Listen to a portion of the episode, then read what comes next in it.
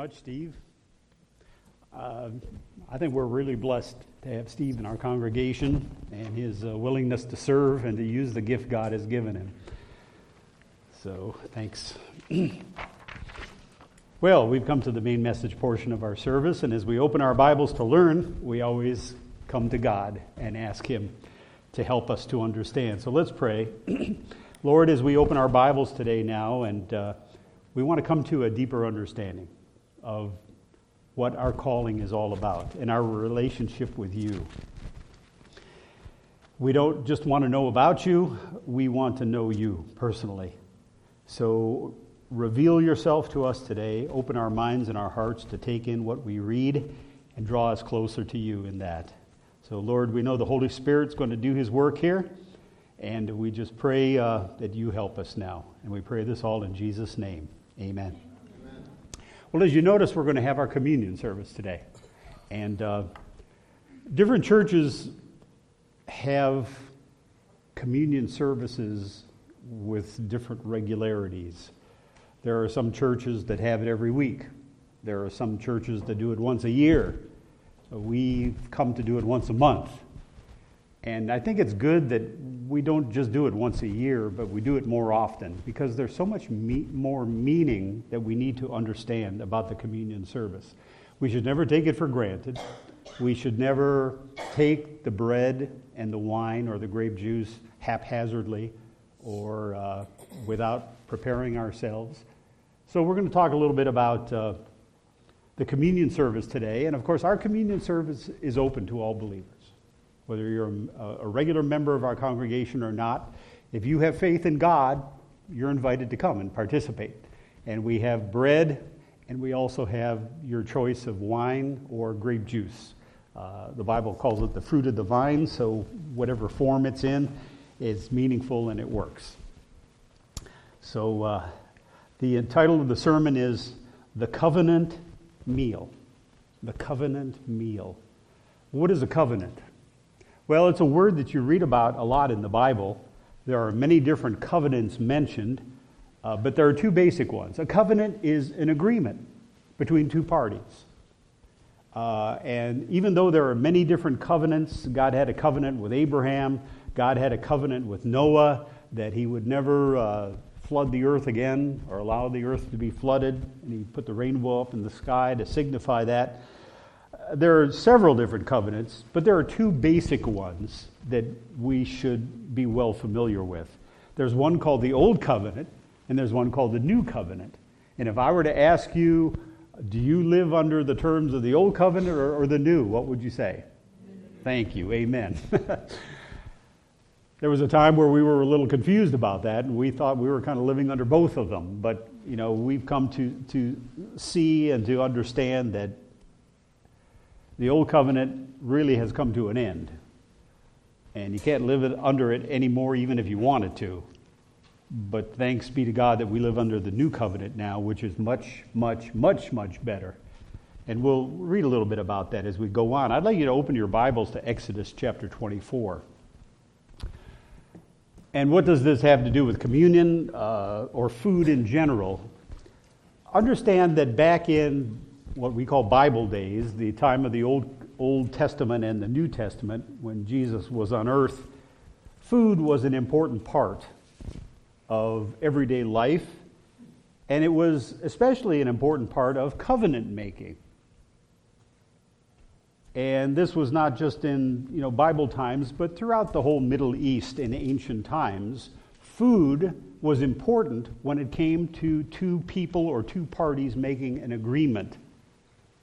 And it seems kind of odd to us today because we make agreements, we go to the bank and we sign contracts or sign papers or take out loans, or we go buy a car and make an agreement with the uh, financial department in the car dealership, and there's never any food involved in it.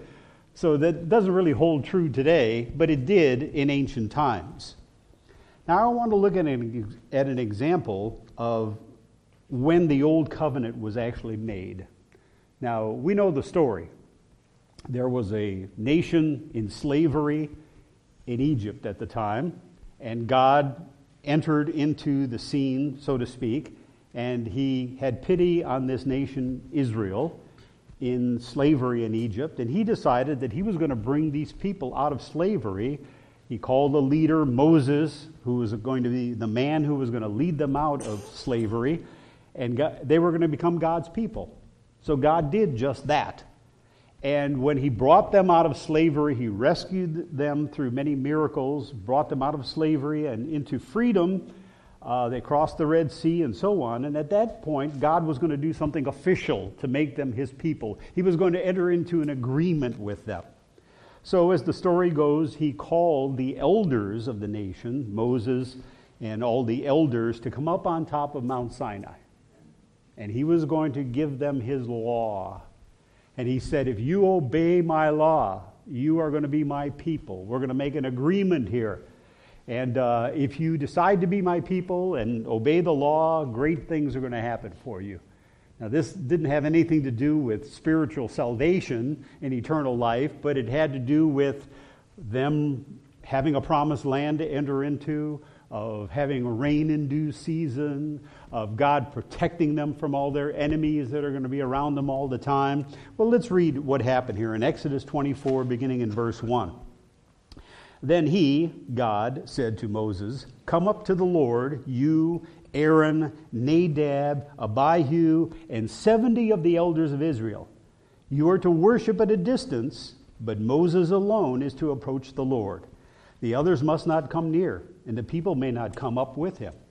When Moses went and told the people all the Lord's words and laws, they responded with one voice Everything the Lord has said, we will do. Okay, so there's the agreement. God spells out if, if they're going to be his people, here's how they have to live.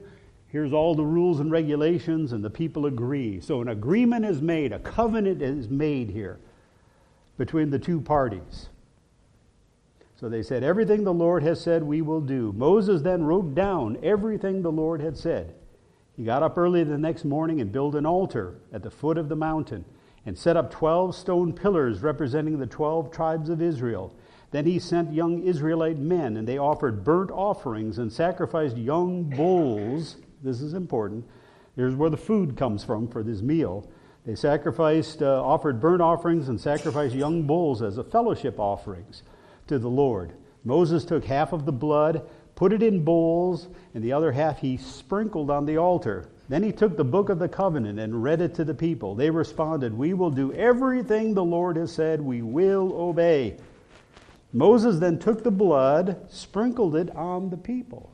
That's a strange thing to do. So you're standing there in the midst of all this happening, and all of a sudden, Moses takes this blood from the dead oxen that were just killed and sprinkles it on you. What does that mean? All of a sudden, you know, you're wearing your new outfit and you're attending this gala festival, and all of a sudden you got blood all over you. Well, that was a way of saying or kind of acting out the reality that what is happening here, all this agreement, this covenant that is being made, applies to you personally. It's not just the nation that is making this agreement, but it's you personally that are a part of this agreement. You're, oh, you know, saying to God, not just the nation, but you yourself, all that the Lord has said, I will do. It's not just a matter of we will do it, but I personally will do that. That's going to have meaning later on when we talk about the new covenant. So, anyway, Moses sprinkles the blood on the people. This is the blood of the covenant that the Lord has made with you in accordance with all these words. So, verse 9 Moses and Aaron, Nadab and Abihu, and the 70 elders of Israel went up and saw the God of Israel. Under his feet was something like a pavement made of sapphire, clear as the sky itself. But God did not raise his hand against these leaders of the Israelites. They saw God, and notice they ate and drank. So God has a meal with them. What did they eat? Well, the oxen that were just sacrificed, whose blood was sprinkled on all the people.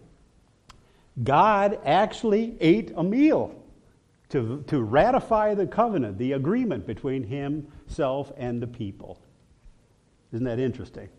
Now start to think about okay, we're about to have a meal here with God. And it's about a covenant, okay? So the old covenant meal was shared by God and the elders of Israel. Now, we know the rest of the story. Unfortunately, Israel as a people and as individuals did not live up to the agreement, right? The old covenant was, was ratified and the people were expected to obey, but the whole rest of the Old Testament is a history of Israel's failings of how they fell away from God, they sought after pagan gods, they disobeyed God, they broke the covenant, so they were punished time after time. Armies invaded their land, took them into captivity, and then they would start to get back in good straits with God, and then they would fail again. And then they would have kings come in and rule over him. Some of the ones sought God, some of the ones turned from God. And that's the whole, basically, the whole Old Testament. But we're talking about centuries here of history that this went on. But there came a time, and I want you to turn with me to Jeremiah 31, that God talked about a new covenant. You know, the first one didn't work. Why? Not because of God. God was there to do his part, but it was because of the people. They failed miserably in keeping the laws that they had agreed to. So the old covenant eventually came to an end. But God said this through the prophet Jeremiah in Jeremiah 31, beginning in verse 33. Well, I'm sorry, Jeremiah 31, beginning in verse 31. Let's start there. The time is coming, declares the Lord, when I will make a new covenant with the house of Israel and with the house of Judah. It will not be like the covenant I made with their forefathers, whom I took them by the hand uh, to lead them out of Egypt, because they broke my covenant, though I was a husband to them, declares the Lord. This is the covenant that I will make with the house of Israel after that time, declares the Lord. I will put my law in their minds and write it on their hearts. I will be their God, and they will be my people. No longer will a man teach his neighbor or a man his brother, saying, Know the Lord, because they will all know me, from the least of them to the greatest, declares the Lord. For I will forgive their wickedness and will remember their sins no more. So, this is a new covenant that God was going to make. And uh, those are, are the terms of the new covenant under which we're living, that we enjoy. Because now the new covenant is a covenant not with tablets of stone, with strict laws on them. Uh, the penalty for breaking many of them was the death penalty, or to be banished totally from the, the nation of Israel. This is a different covenant. It involves forgiveness. It involves having God's purpose for us in our hearts and in our minds. And uh, the Holy Spirit to help us to understand and to help us to live the right way. So, this is the covenant that came along later, and this is the covenant by which we live. Now, just as there was a meal shared between both parties when it came to the Old Covenant, there is also a meal involved when God ratified the new covenant. When did that happen? Well, let's turn to Matthew chapter 26. We see this meal taking place at the Last Supper with Jesus meeting with his disciples. And at that Last Supper, we know that they shared a meal together. And it wasn't just an ordinary meal, it was the meal that was to ratify the two parties to bring them together to agree to the new covenant. The new covenant. And just as a meal was important with the old covenant and God was involved in it, so there was a meal involved with the new covenant under which we live, and God is involved in this meal as well. Matthew 26, beginning in verse 27, it pictures the uh, Jesus Christ and the disciples at the Last Supper. Let's pick it up in verse 26. Matthew 26, verse 26. While they were eating, so here they are at a meal, God is there participating. Of course, it's the Son of God, Jesus Christ. Jesus took bread, gave thanks, and broke it, and gave it to his disciples, saying, Take and eat. This is my body. Then he took the cup, gave thanks, and offered it to them, saying, Notice, drink from it, all of you. This is my blood. This is my blood of the covenant, which is poured out for many for the forgiveness of sins.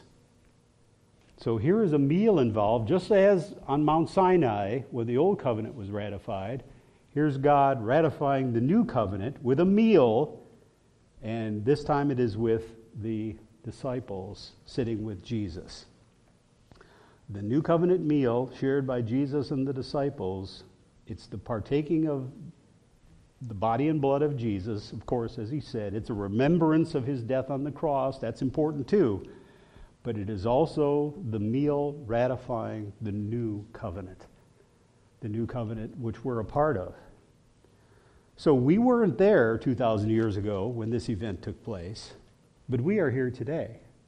See, because Jesus meant for this ratifying meal, a meal to formally come to terms with the new covenant and enter into it he meant for that meal to be a continual thing. It wasn't just a one time thing in history. So he provided, in fact, there's a scripture that says, whenever you eat of it, he meant this meal to be an ongoing thing. Why does this meal that formalized the new covenant, why does it need to be continued? Why does it need to be done on a regular basis?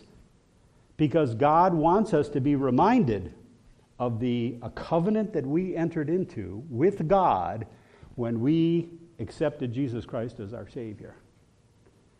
We became members of that agreement, formal members of the agreement, the new covenant.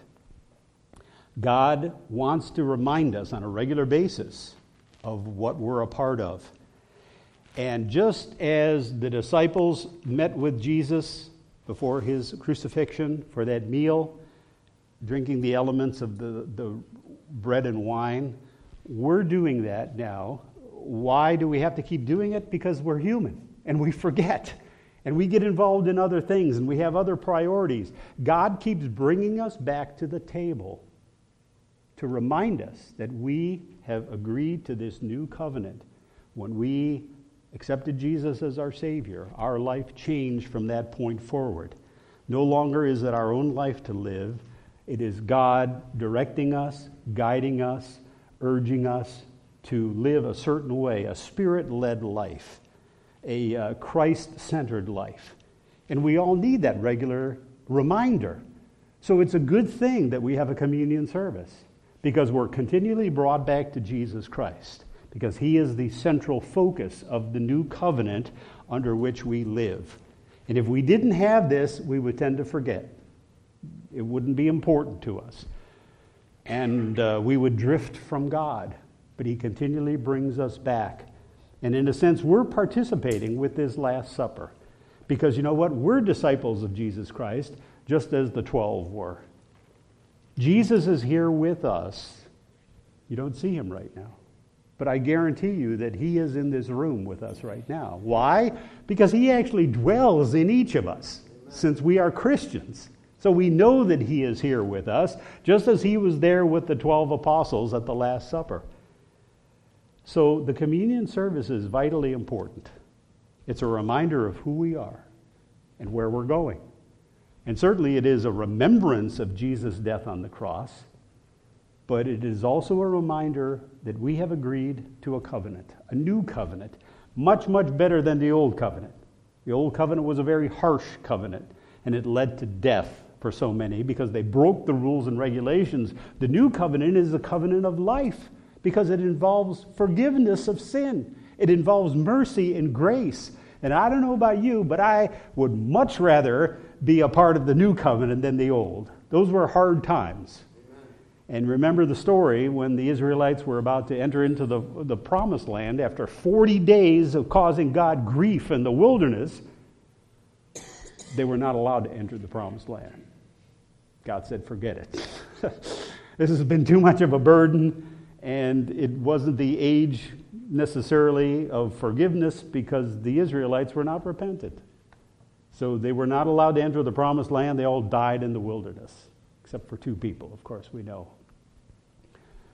Turn with me now to 1 Peter chapter 1. So, you know what? A communion service is not just the haphazard thing or kind of a fond little cultural thing that we do. It's an important reminder of who we are. And it's something we need to be reminded of on a regular basis. We live under the new covenant, thanks be to God, under His grace and under His forgiveness. This thing about the people being sprinkled with blood, Peter says an interesting thing here in 1 Peter 1. Well, beginning in verse 1, he starts the letter off by saying, Peter, an apostle of Jesus Christ, so he's saying who's writing this letter, to God's elect. That's who it's addressed to, to the church, to us. To God's elect, strangers in the world, and we are that because we're not living the way the world lives. We're living the way God wants us to live to God's elect, strangers in the world, scattered throughout Pontus, Galatia, Cappadocia, uh, Asia, and Bithynia, who have been chosen according to the foreknowledge of God the Father through the sanctifying work of the Spirit for obedience to Jesus Christ and sprinkling by his blood. Do you ever think of yourself as sprinkled with the blood of Jesus Christ? Just back, just remember the, the uh, ceremony concerning the ratifying of the old covenant, Moses took the blood of the oxen that were sacrificed and he sprinkled the people.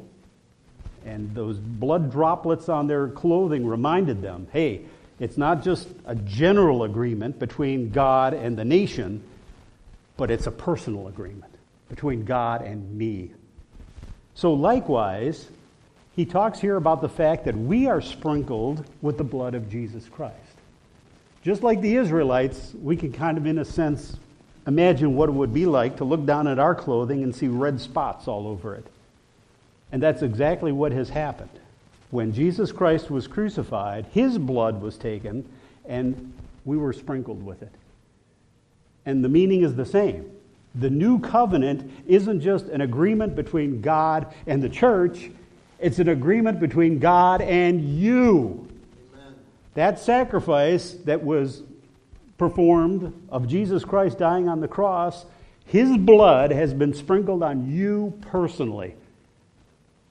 So the new covenant isn't just some sort of agreement that we've heard about with the church and thinking of it in just general terms. No, it is a very personal agreement between God and you personally. And it's not the blood of an oxen that we've been sprinkled with, it's the, the blood of Jesus Christ. And I'm sure that if God gave us the eyes to see, we could look down and see those blood droplets all over us. And this isn't something that you've been forced into. This is something that you've entered into of your own volition. Because you heard the gospel and you responded to it and said, Wow, that was done for me. Yeah, I want to be in a relationship with God. I want to have my sins forgiven. I want to have eternal life in heaven with God. And you were granted that. So, what does that have to do with our communion service? Well, when we go through the line, we realize what this means. Yeah, it's the body and blood of Jesus but it's also the sprinkling of blood on us that we're being reminded of. We're being reminded of the agreement that we made. We want Jesus to be our Savior, to bring about the forgiveness of our sins through His sacrifice on the cross. He paid the penalty that we all owed for uh, sinning and breaking God's law, but now we're led by the Spirit. We're living under grace, and God loves us with an unconditional love. And when we take that bread and wine, we get the big picture of what this all means and who we are in Christ and what he has done for us. So in the Old Testament, the blood was sprinkled on the people. So likewise, under the terms of the new covenant, Jesus' blood is sprinkled on us, and it has powerful meaning. One last scripture here in Romans 5.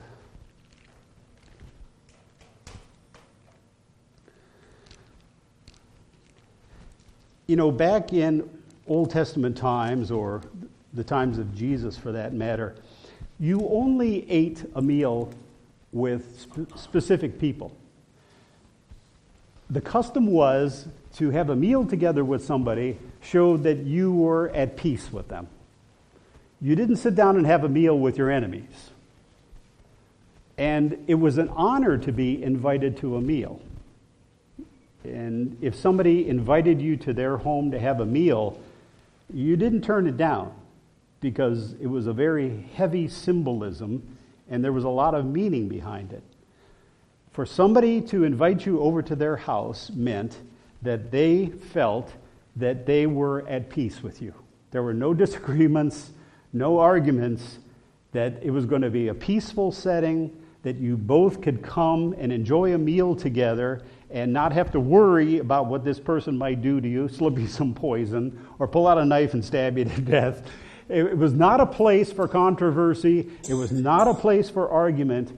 A meal was a very special setting.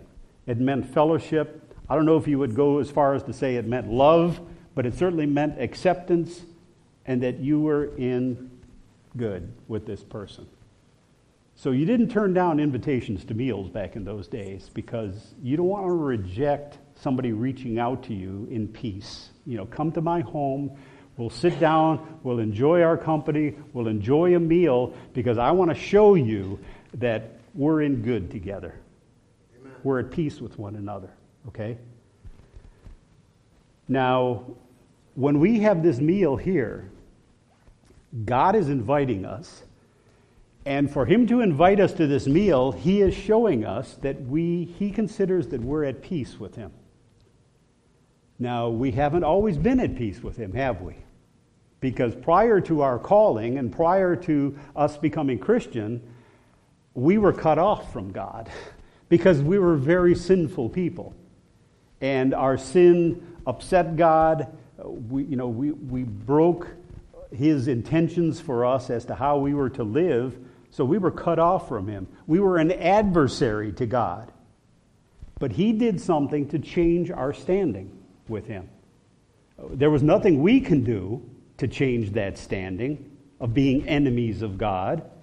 But God took the initiative. He sent his son down to this earth to live a perfect life and to go to the cross.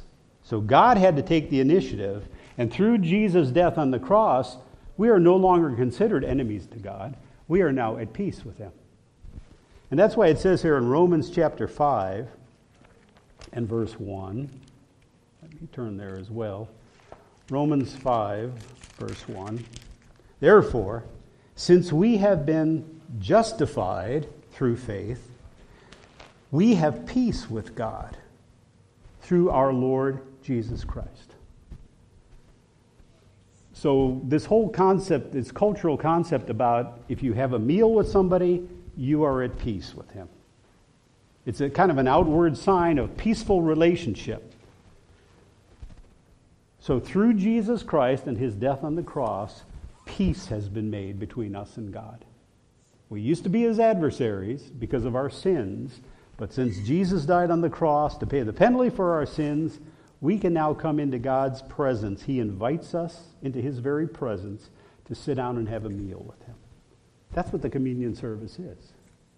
So when we go back to the table and you take that bread and you take that uh, drink, we can have confidence and we are assured that our relationship with God is good.